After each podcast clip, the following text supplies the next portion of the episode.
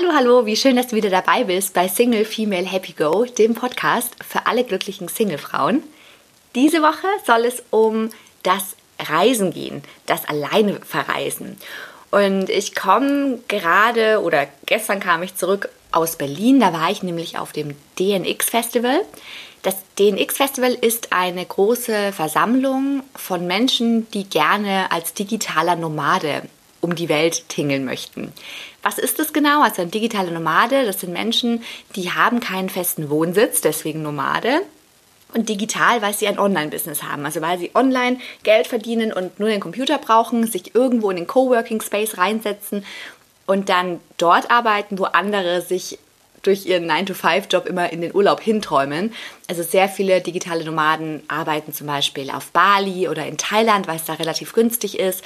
Es gibt aber auch Spots auf Gran Canaria, in Lissabon, in Argentinien, Buenos Aires, in Costa Rica. Es gibt ganz viele verschiedene Hotspots, an denen sich die digitalen Nomaden tingeln. Und ich fand das ganz spannend, weil ich bin ja Freelancer, also könnte ich theoretisch auch von überall arbeiten und dort meine Geschichten schreiben. Aber diese Veranstaltung war ein bisschen skurril, würde ich sie einfach mal nennen.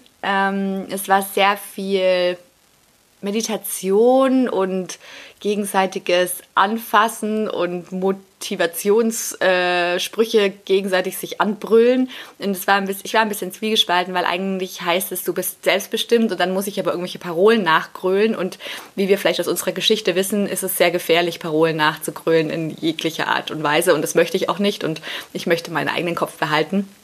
Und ja gut, aber es war trotzdem interessant, es war eine gute Erfahrung, es war jedenfalls so, dass ich da meinen eigenen Weg finden muss, dass ich diese Communities ein bisschen, also ich finde Communities gut, aber auch, ich weiß nicht, es hat immer so ein Geschmäckle, würde ich sagen. Es ist schon gut, wenn man sich supportet, aber irgendwie war das skurril, also ja, es war eine komische Veranstaltung. Aber egal, ich habe es jetzt durchgemacht und ihr könnt euch ja mal informieren, wenn ihr da Lust zu habt und euch das angucken. Vielleicht ist das ja was für euch, vielleicht taugt das was. Ich glaube, es ist, wenn viele Menschen ein Defizit spüren in ihrem Leben, ist es gar nicht so schlecht, sich damit anders Gleichgesinnten zusammenzutun, weil sie dann ein bisschen mehr Sinn vielleicht wiederfinden durch diese Meditationen und durch die Affirmationen, die einem da vorgegeben werden. Aber ich habe, glaube ich, einen relativ festen Stand in meinem Leben und deswegen mache ich ja auch hier diesen Podcast, weil ich eben diesen festen Stand habe und weil ich ein glückliches Leben führe und ein erfülltes und sehr spannendes Leben habe, auf das ich richtig stolz bin und das auch ohne Partner. Und dazu gehören auch die Reisen. Weil ich möchte gerne die Welt sehen. Ich finde, die Welt ist so spannend. Es gibt so extrem unglaublich tolle Länder, interessante Menschen, die man irgendwo treffen kann und Natur, Landschaften, die man einfach mit seinem eigenen Auge gesehen haben muss. Nur ist es natürlich dumm, wenn man Single ist und einen Wunsch hat, ein Land zu bereisen. Nur da ist eben niemand, der vielleicht das gleiche Geld gerade zur Verfügung hat oder auch die Zeit. Und dann, so war es bei mir jedenfalls letztes Jahr. Und man muss sich dann überlegen, okay, warte ich, bis das vielleicht irgendwann mal eintrifft? Warte ich, bis irgendjemand mal Zeit hat und auch das Geld angespart hat? Aber was mache ich denn jetzt mit meiner Zeit? Oder mache ich etwas ganz Verrücktes und fahre einfach alleine? Die Frage habe ich mir gestellt. Es war irgendwann Ende 2016 habe ich mir das gestellt und ein Freund von mir hat dann mich ermutigt, das zu machen und ich wollte erst mit einer Reisegruppe irgendwie verreisen, das hätte sau viel Geld gekostet und dann er meinte, nee, mach's doch alleine, du kannst so viel mehr sparen, du wirst so viel mehr kennenlernen und über dich und überhaupt in dem Land. Weil die Reisegruppe, da bist du immer angehangen. Du musst dann das machen, was die gerade machen wollen. Und wenn die jetzt irgendwie was anschauen wollen, du möchtest aber gerne jetzt an den Strand oder umgekehrt, dann ist es halt immer so ein bisschen schwierig. Und klar, auch in der Reisegruppe ist nicht immer, dass man jetzt was machen muss, aber es ist halt schon, man hat dann eine vorgefertigte Route und man muss dann da und da sein. Und wie gesagt, das ist auch viel teurer. Ja, und dann habe ich mir gedacht, gut, er hat ja total recht, aber es ist ja auch gruselig, weil mein Land, in das ich nämlich gerne reisen wollte, ist Peru. Und Peru ist in Südamerika und ich bin des Spanischen zwar einigermaßen mächtig, aber nicht 100%, also nicht so wie des Englischen. Und ja, es ist ja auch nicht ganz ungefährliches Land, weil dort ja schon Korruption herrscht. Das ist ein Schwellenland, also die tun sehr viel, die sind gerade also dabei, so westliche Werte zu adaptieren und auch auf ihr Land anzuwenden, aber es herrscht auch viel Armut und es ist schon ein Land, das man mit Vorsicht genießen sollte. Aber es ist ein wunderschönes Land mit einer extremen Vielfalt. Also du hast Lima mit einem 10-Millionen-Moloch, mit Steilküste, mit Surfern, mit cooler Hippie und einer coolen Szene.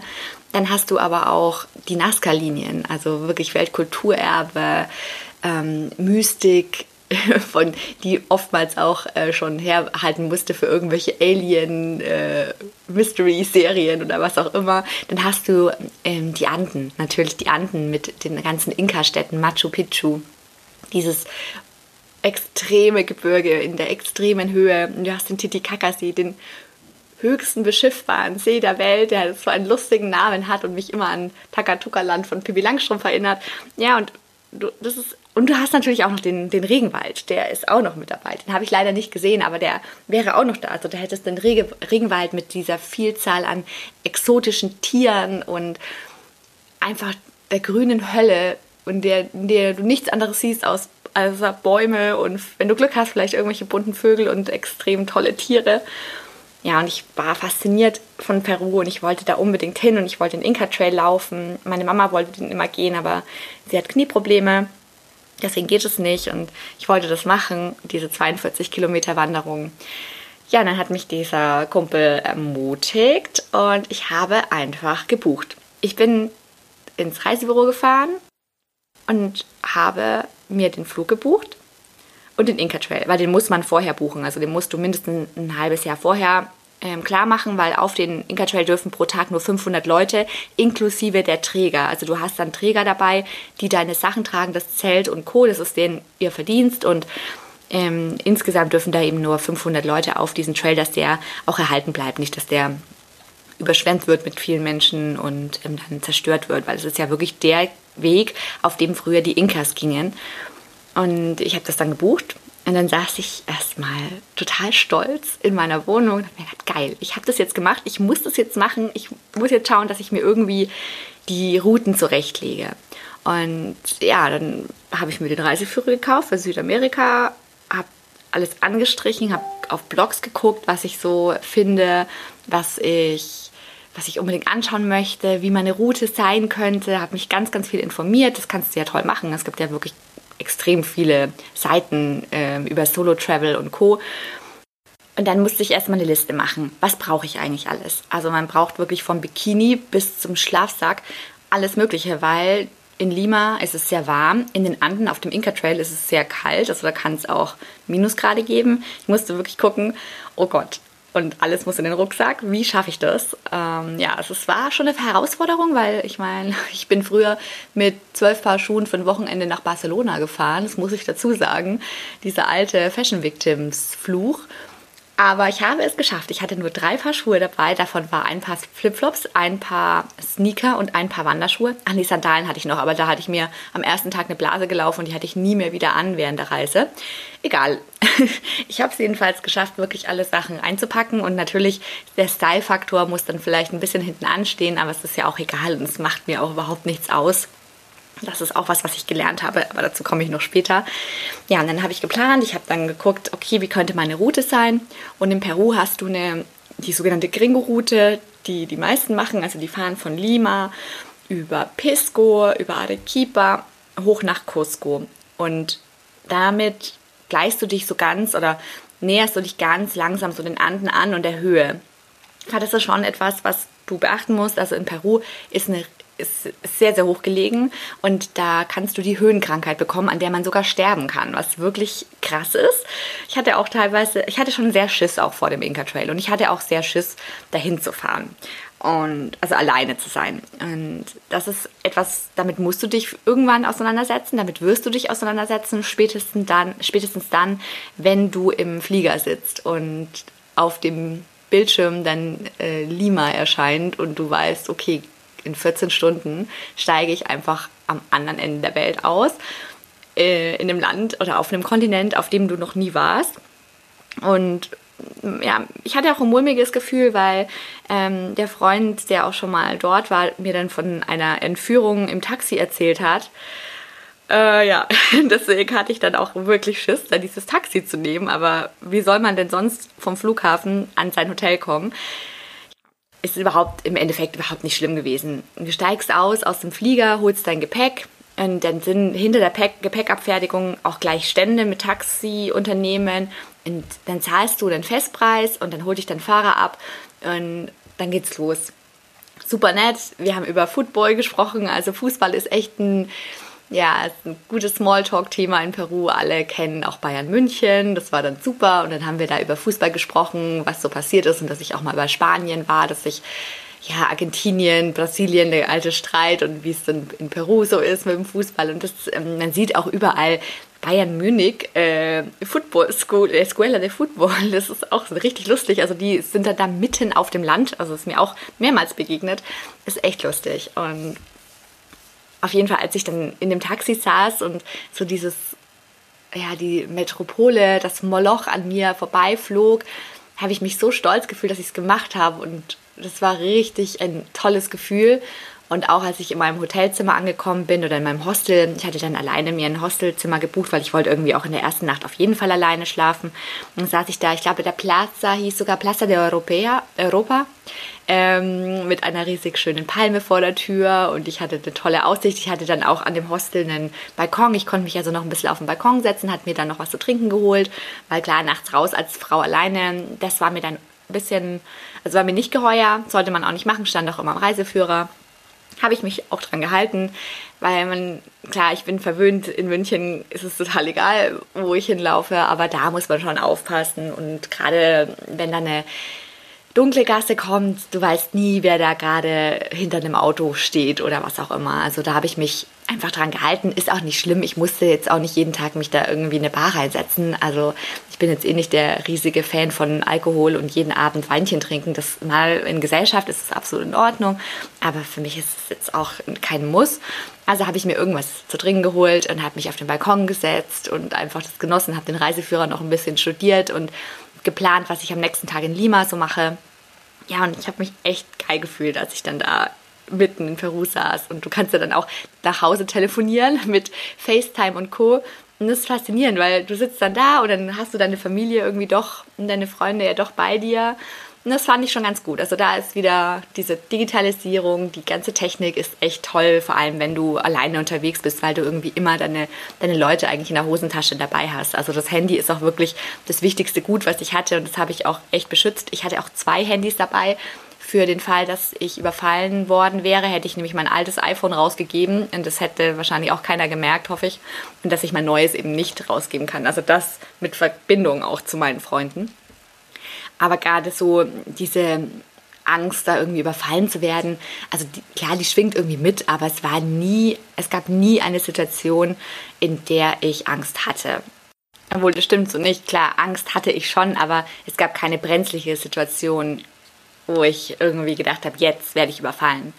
Also eine Angst oder die Angst ist immer dabei. Also ich finde, das ist auch was Wichtiges, ist so ein Schutzmechanismus, weil sobald du ein komisches Gefühl hast, musst du aus der Situation raus. Das ist so die erste Regel eigentlich beim Solo-Travel. Also wenn dein Bauch sagt, nee, lass mal hier, geh mal hier nicht weiter, dann hör drauf. Das ist auch das Wichtigste. Ich glaube, das sagt dir auch, also deine Gefühle sagen dir dann immer, was du machen sollst. Und da musst du echt drauf hören. Ja, aber wie gesagt, ich saß dann eben am ersten Abend da, habe dann noch was getrunken und am nächsten Tag dann mir die Stadt angeguckt und bin die ganze Steilküste da in Peru in Lima entlanggelaufen, habe den Surfern zugeguckt, war auch mal kurz baden, also man muss ein bisschen weiter hochlaufen Richtung Barranco, ich war in Miraflores, war mein Hotel.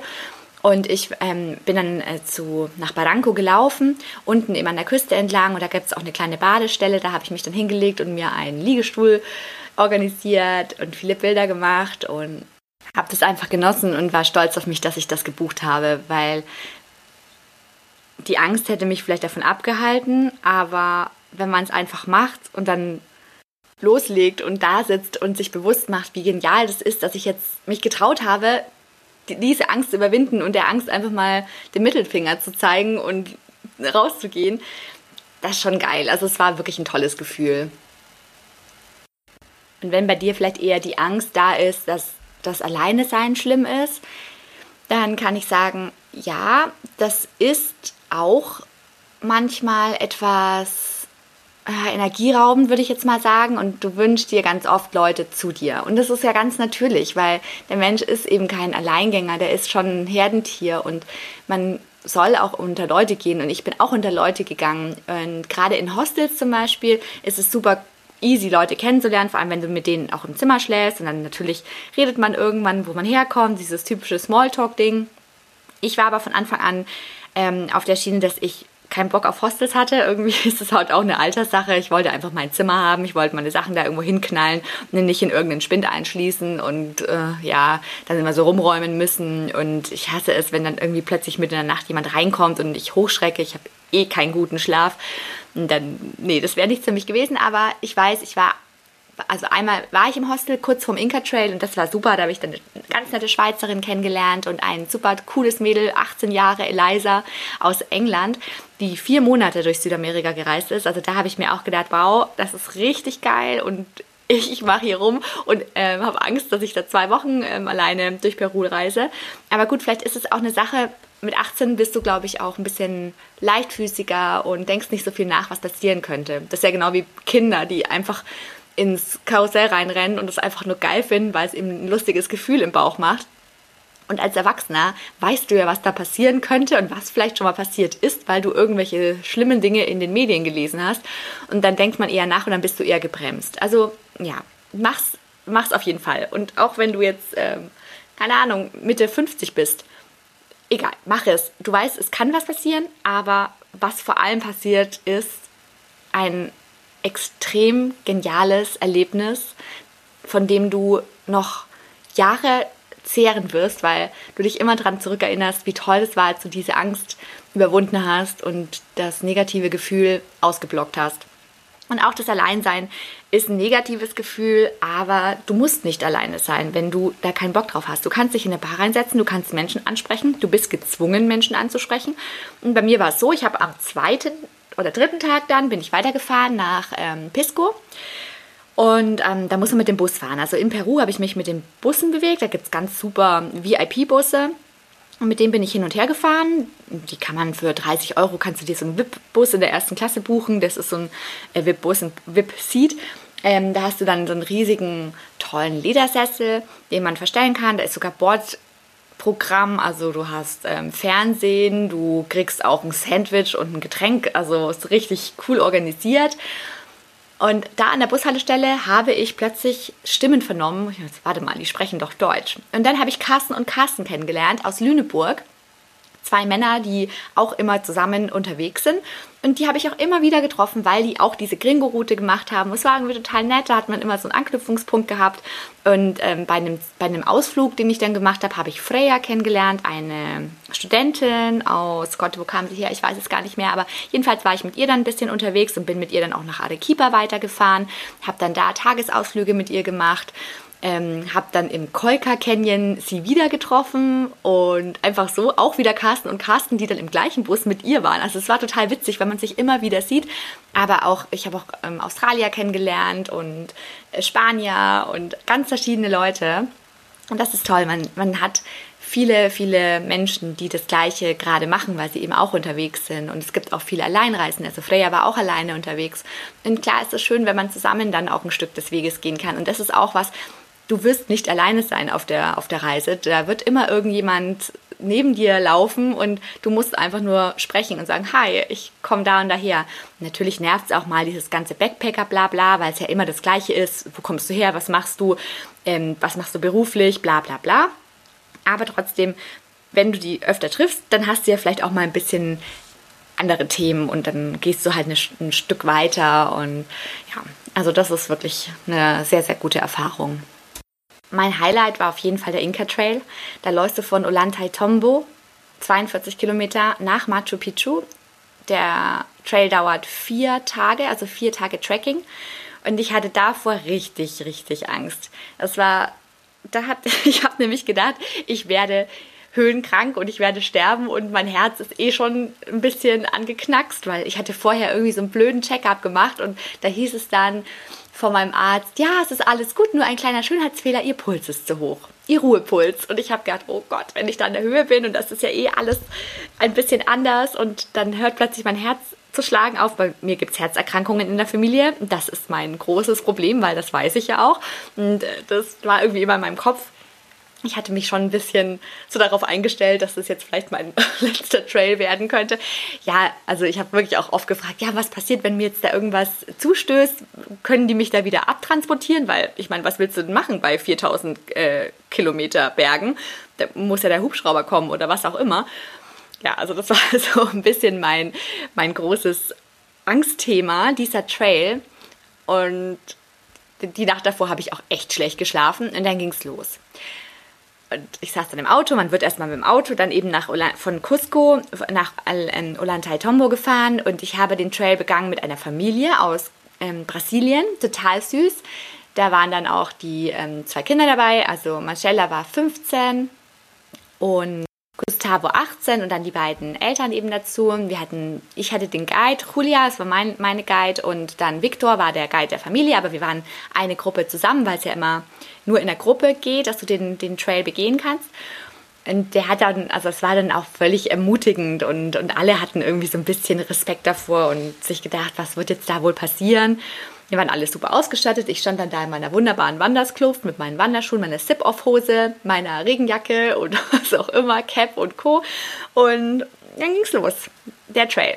Du siehst das große Schild, du siehst die ganzen Träger, die sich versammeln, die haben alle unterschiedliche Farben an, also dass man auch seine Gruppe erkennt.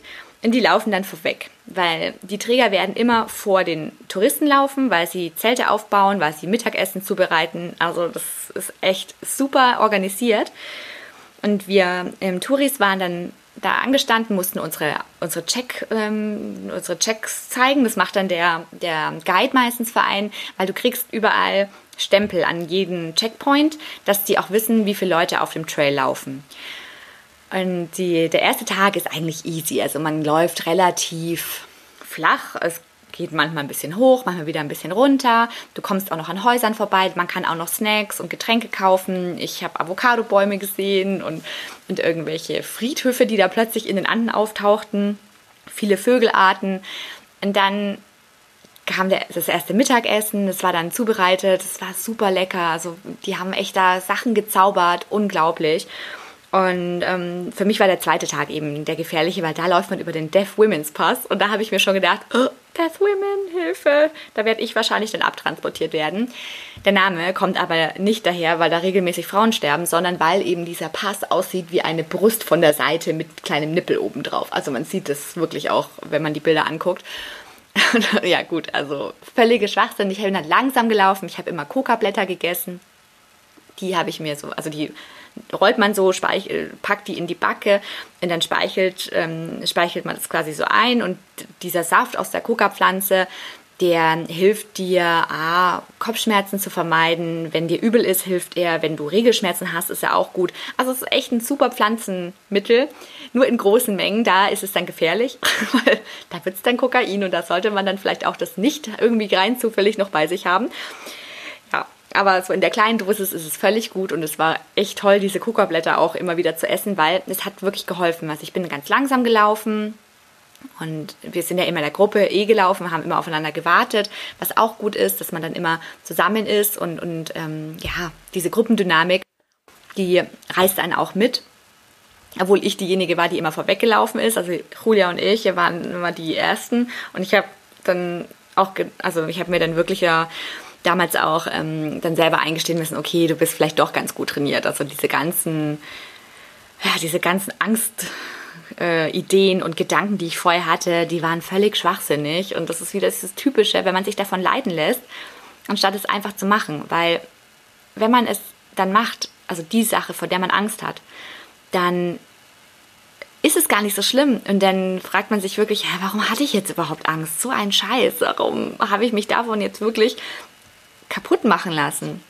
Und das habe ich gelernt. Also als ich dann oben auf dem Pass stand und runter ins Tal geguckt habe, was für ein geiles Gefühl, dass du es geschafft hast, da hochzulaufen und dass es jetzt weitergeht und der zweite Tag fast rum ist und es sind noch 2 Tage, aber dann wirst du irgendwann Machu Picchu sehen und du bist den Trail gelaufen und du kannst jetzt das immer erzählen. Das ist ein Lebensding, ein Lebenstraum und du erfüllst ihn dir gerade und es ist extrem cool, dass du es alleine machst, weil du nicht abhängig bist von irgendjemandem sonst, sondern du machst es alleine, du hast es alles alleine organisiert.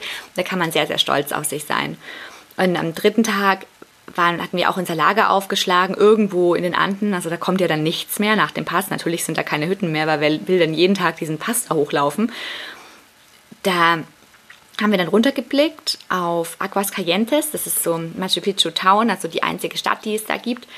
Es waren sehr viele Wolken da, die aber immer wieder aufgerissen sind. Man hat so ein bisschen Sonne gesehen, wieder Wolken, die Berge.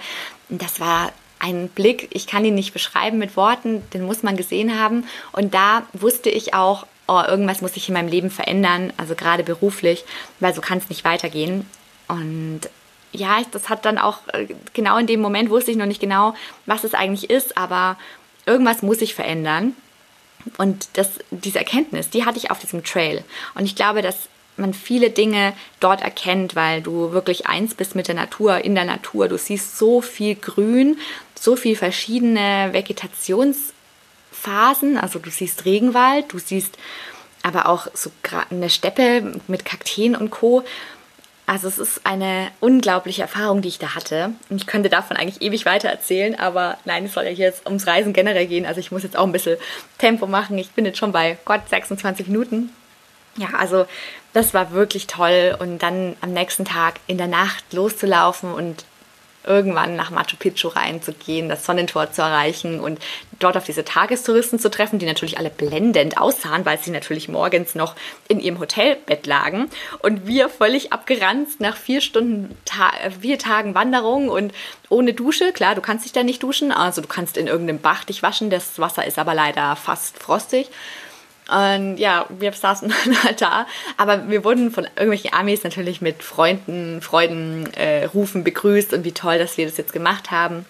Und dann hat es auch wirklich, der Inka-Gott hat dann für uns auch die Wolken beiseite geschoben und wir sind da gelaufen, runter dann nach Machu Picchu und dann riss es plötzlich auf und wir haben von oben Machu Picchu gesehen und das war dann wirklich so, danke, das ist unser Geschenk, wie toll ist das denn jetzt?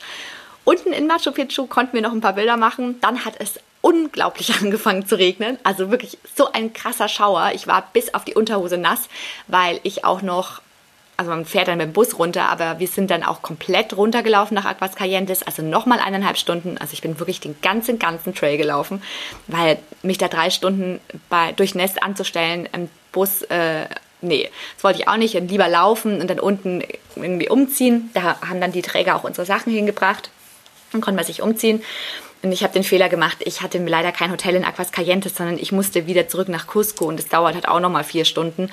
Das war sehr, sehr nervig, also das würde ich anders machen beim nächsten Mal, obwohl ich mache das natürlich nicht noch ein zweites Mal, aber wenn du da jetzt vielleicht Ambitionen hast, dahin zu gehen, dann buch dir bitte ein Hotel in Aguas Calientes, es macht mehr Sinn, dann da zu schlafen, da hast du irgendwie mehr davon und vor allem eins mit heißer Dusche, weil das ist wirklich das Beste, was du danach machen kannst. In meinem Hotel in Cusco gab es leider keine heiße Dusche, das war ein bisschen doof. Wurscht, ja, ich habe mir dann noch einen Spa-Tag gegönnt. Es gab in Cusco ein ganz tolles Spa, das war auch viel zu teuer, finde ich, für peruanische Verhältnisse. Das hat 70 Euro gekostet mit Massage und Whirlpool und Co., aber ich wollte mir das einfach gönnen, weil es war ein ganz tolles Gefühl danach, die Muskeln auch mal wieder ein bisschen durchkneten zu lassen. Ja, genau. Also es war wirklich toll und ich würde jeder von euch raten, mach ein Solo-Travel einmal in deinem Leben. Du kannst klein anfangen, du kannst ja erstmal in eine Stadt fahren, vielleicht in Europa und dir Rom oder London oder Lissabon alleine anschauen. Also ich war schon mal alleine in London, also es war überhaupt nicht schlimm. Ich habe überhaupt nicht drüber nachgedacht, dass ich jetzt alleine bin. Es war kein Problem und ich kann ja auch Zeit mit mir alleine verbringen. Aber das ist etwas, du musst dann Zeit mit dir verbringen und du musst nachdenken und du wirst nachdenken und du wirst viel über dich nachdenken, wie du bist, wie du sein möchtest. Und manchmal wird es Phasen geben, da willst du gerne dich mit jemand unterhalten und dann gibt es aber auch wieder Phasen, da willst du vielleicht dich mit niemandem unterhalten. Das habe ich auch bei mir gemerkt. Also ich hatte einen Ausflug gemacht, da wollte ich einfach nur mit mir sein. Ich wollte einfach nur gucken und wollte schauen, wollte mir das anschauen, was wir da besichtigen. Aber ich wollte mit keinem reden. Und dann gab es wieder Phasen, da wollte ich unbedingt mit einem reden. Und klar, ich habe dann gedacht, ich habe das jetzt geschafft und das ist super mit dem alleine verreisen. Und ich war dann nochmal alleine sogar weg letztes Jahr. Ich war dann noch in Brasilien alleine.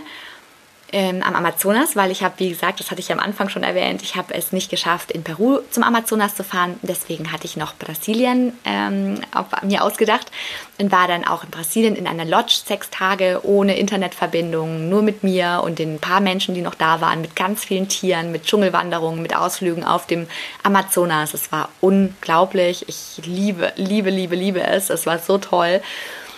Aber ich habe danach mir schon gedacht, oh, jetzt würde ich gerne mal wieder einen Urlaub machen mit jemandem, den ich kenne, mit jemandem zusammen. Also das ist schon eine Sache, nur alleine verreisen. Also es gibt ja auch viele, die lieben das und die möchten überhaupt nicht mehr mit jemandem zusammen verreisen, weil sie dann immer abhängig sind. Verstehe ich auch, weil es ist natürlich toll, du kannst machen, was du willst. Aber ich wollte so gerne manchmal die Momente teilen, wenn ich mich absolut gefreut habe über irgendein Tier, das ich gesehen habe oder über irgendeinen Mensch, der trotzdem noch da ist und vielleicht sich mal über andere Menschen dann mit jemandem zu unterhalten. Wurscht, ich wollte einfach mal wieder mit jemandem zusammen Urlaub machen und mein nächster Urlaub wird auch mit jemandem zusammen sein. Aber trotzdem, ich weiß, ich kann jederzeit losfahren, wenn ich das Geld habe, wenn ich die Zeit habe. Das Geld habe ich gerade nicht so wirklich als Freelancer. Man muss schon gucken, wie das sich alles einspielt. Zeit hätte ich, das wäre kein Problem. Aber vielleicht mache ich das ja wirklich, um nochmal die Klammer zu schließen zum Anfang mit diesem digitalen Nomadentum. Da kannst du dir sicher sein, du bist nicht alleine, weil da werden ganz viele Leute auch zusammenarbeiten. Und vielleicht probiere ich das eben aus. Dann habe ich nämlich dieses Ding auch auf meiner Bucketlist abgehakt. Mal da arbeiten, wo andere Urlaub machen. Aber man muss sich auch eher eingestehen, man muss arbeiten. Also viele, ich glaube auch, vielleicht habe ich das auch auf dieser Konferenz so ein bisschen komisch gefunden. Ich glaube, viele wollen einfach nur Urlaub machen und so ein bisschen arbeiten. Aber ich glaube, du musst dir eingestehen, dass du relativ viel arbeiten musst. Mal sehen, ob ich es ausprobiere. Ich weiß es noch nicht sicher. Ich muss jetzt erstmal gucken, wie sich das alles in meinem Leben so einstellt und mit der Selbstständigkeit, ob das alles sich bewahrheitet, dass das wirklich das Beste war für mich. Aber immerhin habe ich Zeit, meinen Podcast zu machen und das ist schon eine sehr gute Sache, die mir die Selbstständigkeit bringt. Ja, genau. Also wenn du Fragen hast zum Alleine-Verreisen, wenn du Anregungen hast, lass es mich gerne wissen, lass einen Kommentar da, schreib mir eine E-Mail oder was auch immer. Vielleicht hast du ja eine ganz schlechte Erfahrung gemacht oder vielleicht hast du ja eine super Erfahrung gemacht, als du alleine warst und vielleicht da dich verliebt. Man kann ja auch sein, kann wirklich auch passieren auf der Alleinreise. Du bist, es ist nicht vorherbestimmt und kein Mensch weiß, was da passieren könnte. Und es kann eben nicht nur das Schlimme passieren. Also hab nicht nur Angst, sondern hab vor allem ganz viele positive Gedanken dazu und mach's einfach. Just do it, buch was, buch das Land, in das du immer schon reisen wolltest und fahr dahin. Das ist echt eine tolle Erfahrung.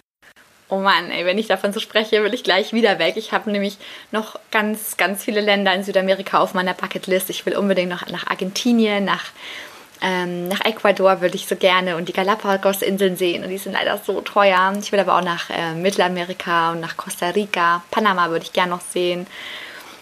Da stehen schon noch ein paar Länder auf meiner Bucketlist. Aber in 2 Wochen zum Beispiel kann ich einen Haken hoffentlich hinter Griechenland machen. Da war ich nämlich noch nie und ich fliege in 2 Wochen nach Karpathos. Und da freue ich mich sehr, sehr drauf. Ja, genau. Also Reisen ist wirklich toll, macht ganz viel toll, löst ganz viele tolle Gefühle in einem aus und gibt neue Impulse, neue Gedanken und sollte jeder mal alleine gemacht haben. Gut, das war's für heute. Es ist ganz schön lang geworden, die Folge, aber ich könnte, wie gesagt, ewig sprechen. Ich hätte ja nochmal Anekdoten vom Amazonas zu erzählen, aber nein, die Folge ist lang genug und ich hoffe, dass du ein bisschen was damit anfangen konntest. Ich wünsche dir einen super, super tollen Tag und bis ganz, ganz bald bei Single Female Happy Go. Ciao!